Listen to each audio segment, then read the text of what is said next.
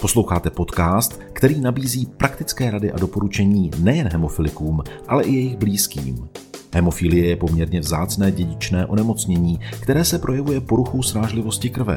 Hemofilici například krvácejí po poranění nebo při operaci delší dobu než zdraví lidé. Může u nich ale docházet i ke spontánnímu krvácení do kloubů nebo svalů. V některých případech může být však krvácení i život ohrožující, pokud zasahuje centrální nervový systém, trávící systém nebo dýchací cesty. V podcastové sérii otvíráme témata, která jsou pro hemofiliky důležitá. Já jsem Jiří Pešina a přeji vám příjemný poslech.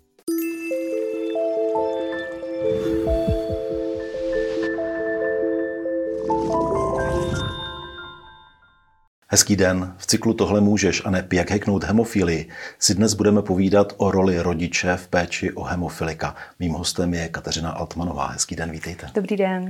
Kateřino, já o vás vím, že vy nejenom, že jste předsedkyní pacientské organizace Hemo Junior, ale vy máte i doma syna Péťu, eh, se kterým jste si samozřejmě eh, musela užít své ve chvíli, kdy jste samozřejmě ho nějakým způsobem zapojovala do školního kolektivu mezi děti a tak dál. A mě by dnes zajímalo právě to, jak rodič musí o své dítě pečovat tak, aby pokud možno ho jeho nemoc nestigmatizovala a aby byl normálně začleněn do kolektivu. Co to vlastně z pozice maminky znamená mít doma dítě hemofilika? No, myslím si, že v dnešní době to mají trošičku maminky eh, a všeobecně rodiče eh, jednodušší a to díky léčbě, kterou v České republice hemofilici mají. Eh, protože když byl můj syn ve školkovém věku, tak ještě nebyl na takzvané profilaktické léčbě. Aplikovalo se vlastně takzvaně on demand, to je pouze při krvácení. A představa, že eh, dáte takhle nemocné dítě s touto diagnózou eh, někam do školky, eh, kde je strašně moc dětí a víme, jak to tam probíhá, jak to jsou prostě takový ty, ty, ty blešky, které tam všude pobíhají a, a je to všechno takový strašně rychlý, tak ta představa opravdu pro rodiče je dost, byla dost šílená. Takže i z toho, z toho důvodu šel můj syn do školky v podstatě až jako předškolní. Hmm. Jsem opravdu měla velký strach, že se mu něco stane, protože může se stát to, co vlastně ten učitel neuvidí. Takže nějaký, nějaký zranění, který to dítě třeba neřekne a tím, že nebyl na profilaktické léčbě, tak eh, ta jeho nízká hladina faktoru eh, opravdu eh, mohla způsobit velké, velké potíže. Takže šel opravdu až jako předškolní, když už jsem mu věřila i v tom, že sám třeba poví učiteli, když mu něco bude, když bude mít nějakou, nějaký trápení, nějaký úraz nebo něco takového. Bylo na straně té mateřské školy nějaké Hm, jak si řekněme, hm, nervoz, ne, nějaká nervozita nebo, nebo nějaké obavy? Mm, určitě, ale ty obavy si myslím, že mají pedagogové i v dnešní době, ale uh, je to spíš z takové té uh, neznalosti té diagnózy, protože se často nesetkali s žádným hemofilikem ve své praxi a je to naprosto přirozené a pochopitelné, že ty pedagogové se bojí. Takže eh, se snažíme opravdu eh, edukovat, jak můžeme, nejenom, eh, nejenom ty rodiče, ale i například právě ty pedagogy, aby, aby věděli, co to mít vlastně ve své třídě dítě hemofilí obnáší. Domluváte se nějak v té rodičovské komunitě, třeba i na tom, která mateřská škola nebo která základní škola už má určité zkušenosti, kam by třeba bylo dobré to dítě zapsat, pokud tam možnost samozřejmě je, pokud se nebavíme o nějakém eh, městě, kde třeba to možné není. Hmm. Eh, no ono se málo kdy stane, eh, že by v jednom městě nebo v jedné obci hmm. bylo víc rodin zemofilí.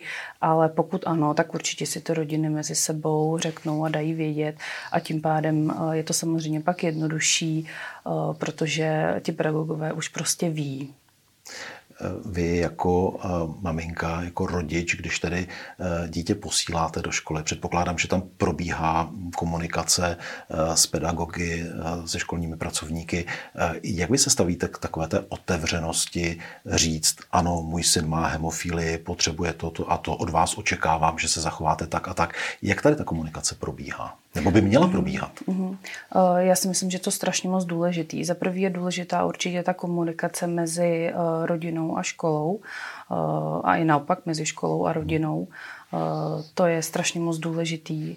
Jsem ráda, že i ta dnešní doba je nastavená právě takové té větší otevřenosti, že tady nejsou žádná, žádná tabu, co se týče různých zácných onemocnění, různých diagnóz.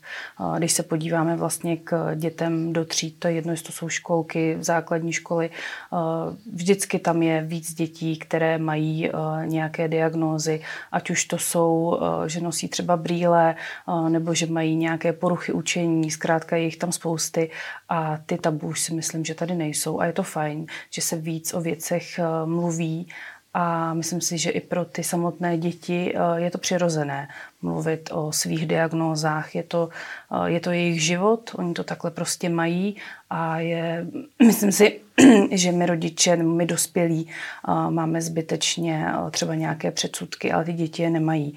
Takže si myslím, že je důležité opravdu je v tom podporovat, aby o těch svých diagnózách mluvili. A eh, je fajn, když eh, i děti, i třeba školkové děti, opravdu předškolní eh, kluci z hemofilí dokážou o své diagnóze mluvit a ve školce uh, svolá třeba paní učitelka uh, nějaké takové sezení, kde vypráví o tom, jak byli na nějaké akci třeba s hemojuniorem, jak si tam třeba učili aplikovat léky, ukážou edukační materiály. Uh, nejúžasnější pro ty, pro ty děti je Medicomics, kde opravdu pro ty děti je to takový jako nejvíc jako uchopitelný a e, takhle vlastně pak pokračujeme i třeba v té první třídě, e, kdy, kdy můžou e, ten, ten pedagog má šanci udělat uh, takové to seznamování i s těmi různými diagnózami, udělat takové prostě pásmo a každé to dítě může vyprávět o tom, co třeba jeho trápí nebo s čím se uh, vlastně potýká. Takže to je, to je fajn. Jako. Vzpomenete na to, jak vstupoval do školy váš syn? Jaké to bylo s tím začlenováním, s komunikací se spolužáky, jak ho přijali? Jestli někdy se tam třeba vyskytl nějaký problém, mm-hmm. který eh, souvisel s tím, že má hemofílii? Mm. Uh, my jsme my jsme dělali uh, právě takové nějaké jako povídání, takovou jakoby přednášku uh, pro děti uh, ve třídě u, u mýho syna. A uh, i když ty děti v ten moment tak jako to vypadá, že to třeba neúplně vnímají, nebo uh, tak jako je to třeba možná chvilku nebaví, samozřejmě vždycky se snažíme to přiblížit tak jako pro, pro ně, aby to, uh, aby to chápali, o co jde, tak oni, oni si to zapamatují. Oni to prostě někde vzadu v té hlavě mají a věděli například u mého syna, že v momentě, kdyby se mu něco stalo, kdyby byl nějaký úraz nebo prostě někde třeba upad na schodech, aby to řekli paní učitelce. A opravdu se uh, několik let nic nedělo a bylo to všechno v pohodě. No a jednou uh, někdo prudce otevřel dveře a dostal takhle ránu dveřma mezi oči, takže upad. A ty děti okamžitě zareagovaly a utíkaly prostě za paní učitelkou, eh, která teda hnedka to začala řešit a volala, volala tehdy nám, aby jsme přišli radši se na něj podívat.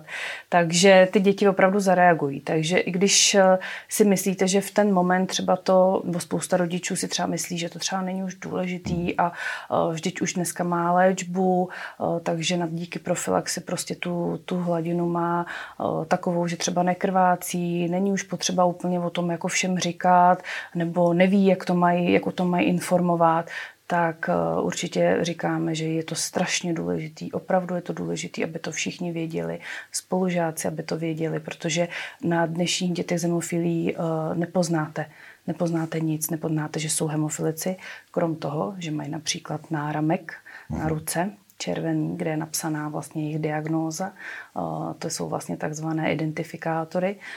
Je to Nejenom je to náramek, je to i třeba kartička hemofilika, průkaz hemofilika, je to i polepka s diagnózou na kartice zdravotní pojišťovny, což je vlastně strašně důležitý pro případ, že se stane něco takového, že je nutné zavolat záchranku, takže proto. Ale krom toho náramku vlastně na těch dětech nepoznáte nic, nepoznáte, že jsou hemofilici. A proto je důležité, aby o tom vědělo co nejvíc eh, lidí a i těch dětí z jejich okolí. Je určitě důležité to začlenění, aby prostě ten kluk byl součástí toho kolektivu. Měl váš si nějaká omezení během školní docházky? Uh-huh. Určitě jsme tam naráželi eh, na to, že ho vlastně učitelé nechtěli vzít na školu v přírodě samotného. Hmm. Takže nakonec se to teda vyřešilo, uh, takže já jsem uh, jela jako zdravotník, protože moje vzdělání mi to umožňuje, takže jsem jela s nima jako zdravotník, ale uh, nebylo to prostě ideální, protože si myslím, že já jako rodič tam prostě nepatřím. On potřebuje mít svoje zážitky se svýma spolužákama, se svýma vrstevníkama a být prostě součástí toho kolektivu. Takže i když jsem se snažila uh, dělat jako, že tam nejsem a vůbec jsem si ho nevšímala, takhle pořád prostě určitě tak jako někde věděl, že tam, že tam prostě jsem a uh, i když si myslím, že uh, náš, náš vztah to nějak nepoznamenalo a máme jako perfektní vztah spolu, takže to prostě není ideální. Pořád takže, maminka byla někde na blízku. Pořád byla na blízku a to jako není, není úplně ideální. Uh, takže to bylo asi takový jediný, eh, ale v těch vyšších eh, ročnících, kdy vlastně i v té škole eh, viděli, že on je spíš takový jako, byl jako dítě takový klidnější, takže byla s ním výborná a je s ním výborná komunikace, takže se vědělo, že pokud bude mít nějaký problém, tak to přijde říct, že si umí vlastně sám naaplikovat léky a uh, takže vlastně už od nějaký tý potom sedmý třídy uh, ho brali beze mě, takže opravdu mohl i uh, nejenom na školu v přírodě, na různé výlety, ale i vlastně na konci vlastně základní školy jeho paní učitelka vzala i do Bulharska k moři, takže to bylo pro něj opravdu takový prostě to nejúžasnější asi, co mohl na konci té základky zažít prostě s těma spolužákama a být toho součástí opravdu toho, toho kolektivu.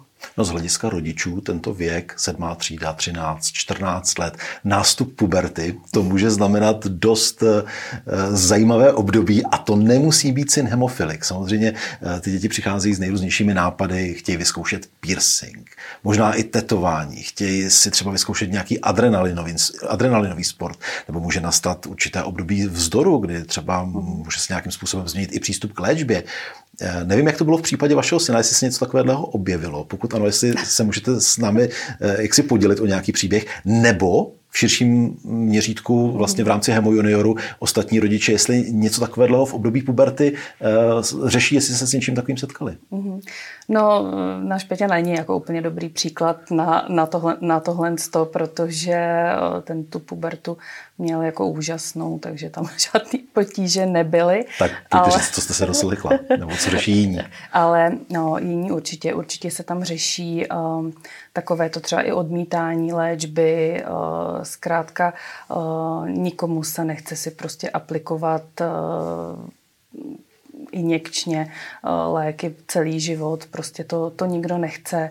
Uh, je tam ten vzdor samozřejmě vůči těm rodičům, eh, i vůči sourozencům může být, co tam můžou tam být i eh, různé takové ty pocity, co vlastně zažívají ty, ty teenageři bez ohledu jako na nějaké diagnózy. Takže vlastně tam, může tam být třeba zdravý sourozenec, může tam být i nějaká ta rivalita v tomhle tom, že on je teda zdravý a já mám, já mám prostě diagnózu. Ano, Při, stane se, že prostě uh, si nechtějí aplikovat léky, přijdou domů, jak jste říkal, s tím tetováním či s něčím, něčím podobným, takže stává se to. No. Ale myslím si, že zase ta, ta uh, péče o, o toho teenagera je úplně stejná uh, jako u kohokoliv jiného, opravdu bez ohledu na diagnózu. No.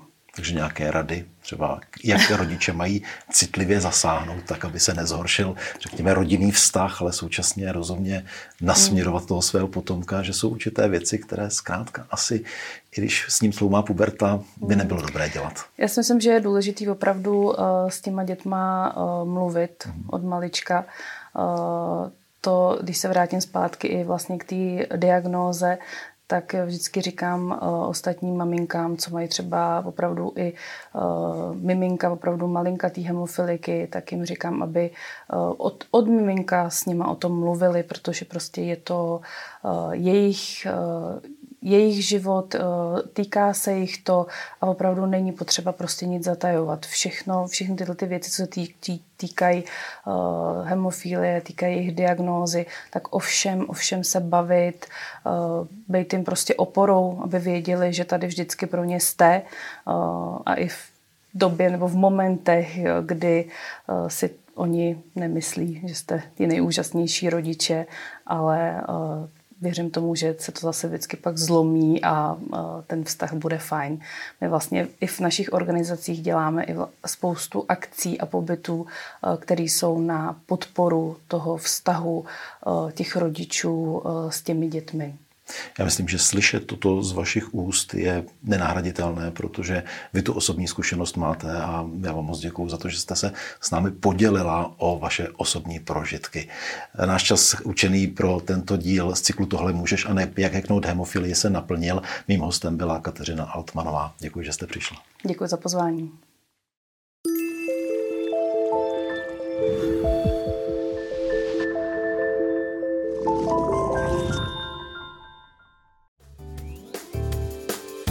To je z tohoto podcastu všechno. Další díly najdete na portálu mojemedicina.cz a v podcastových aplikacích.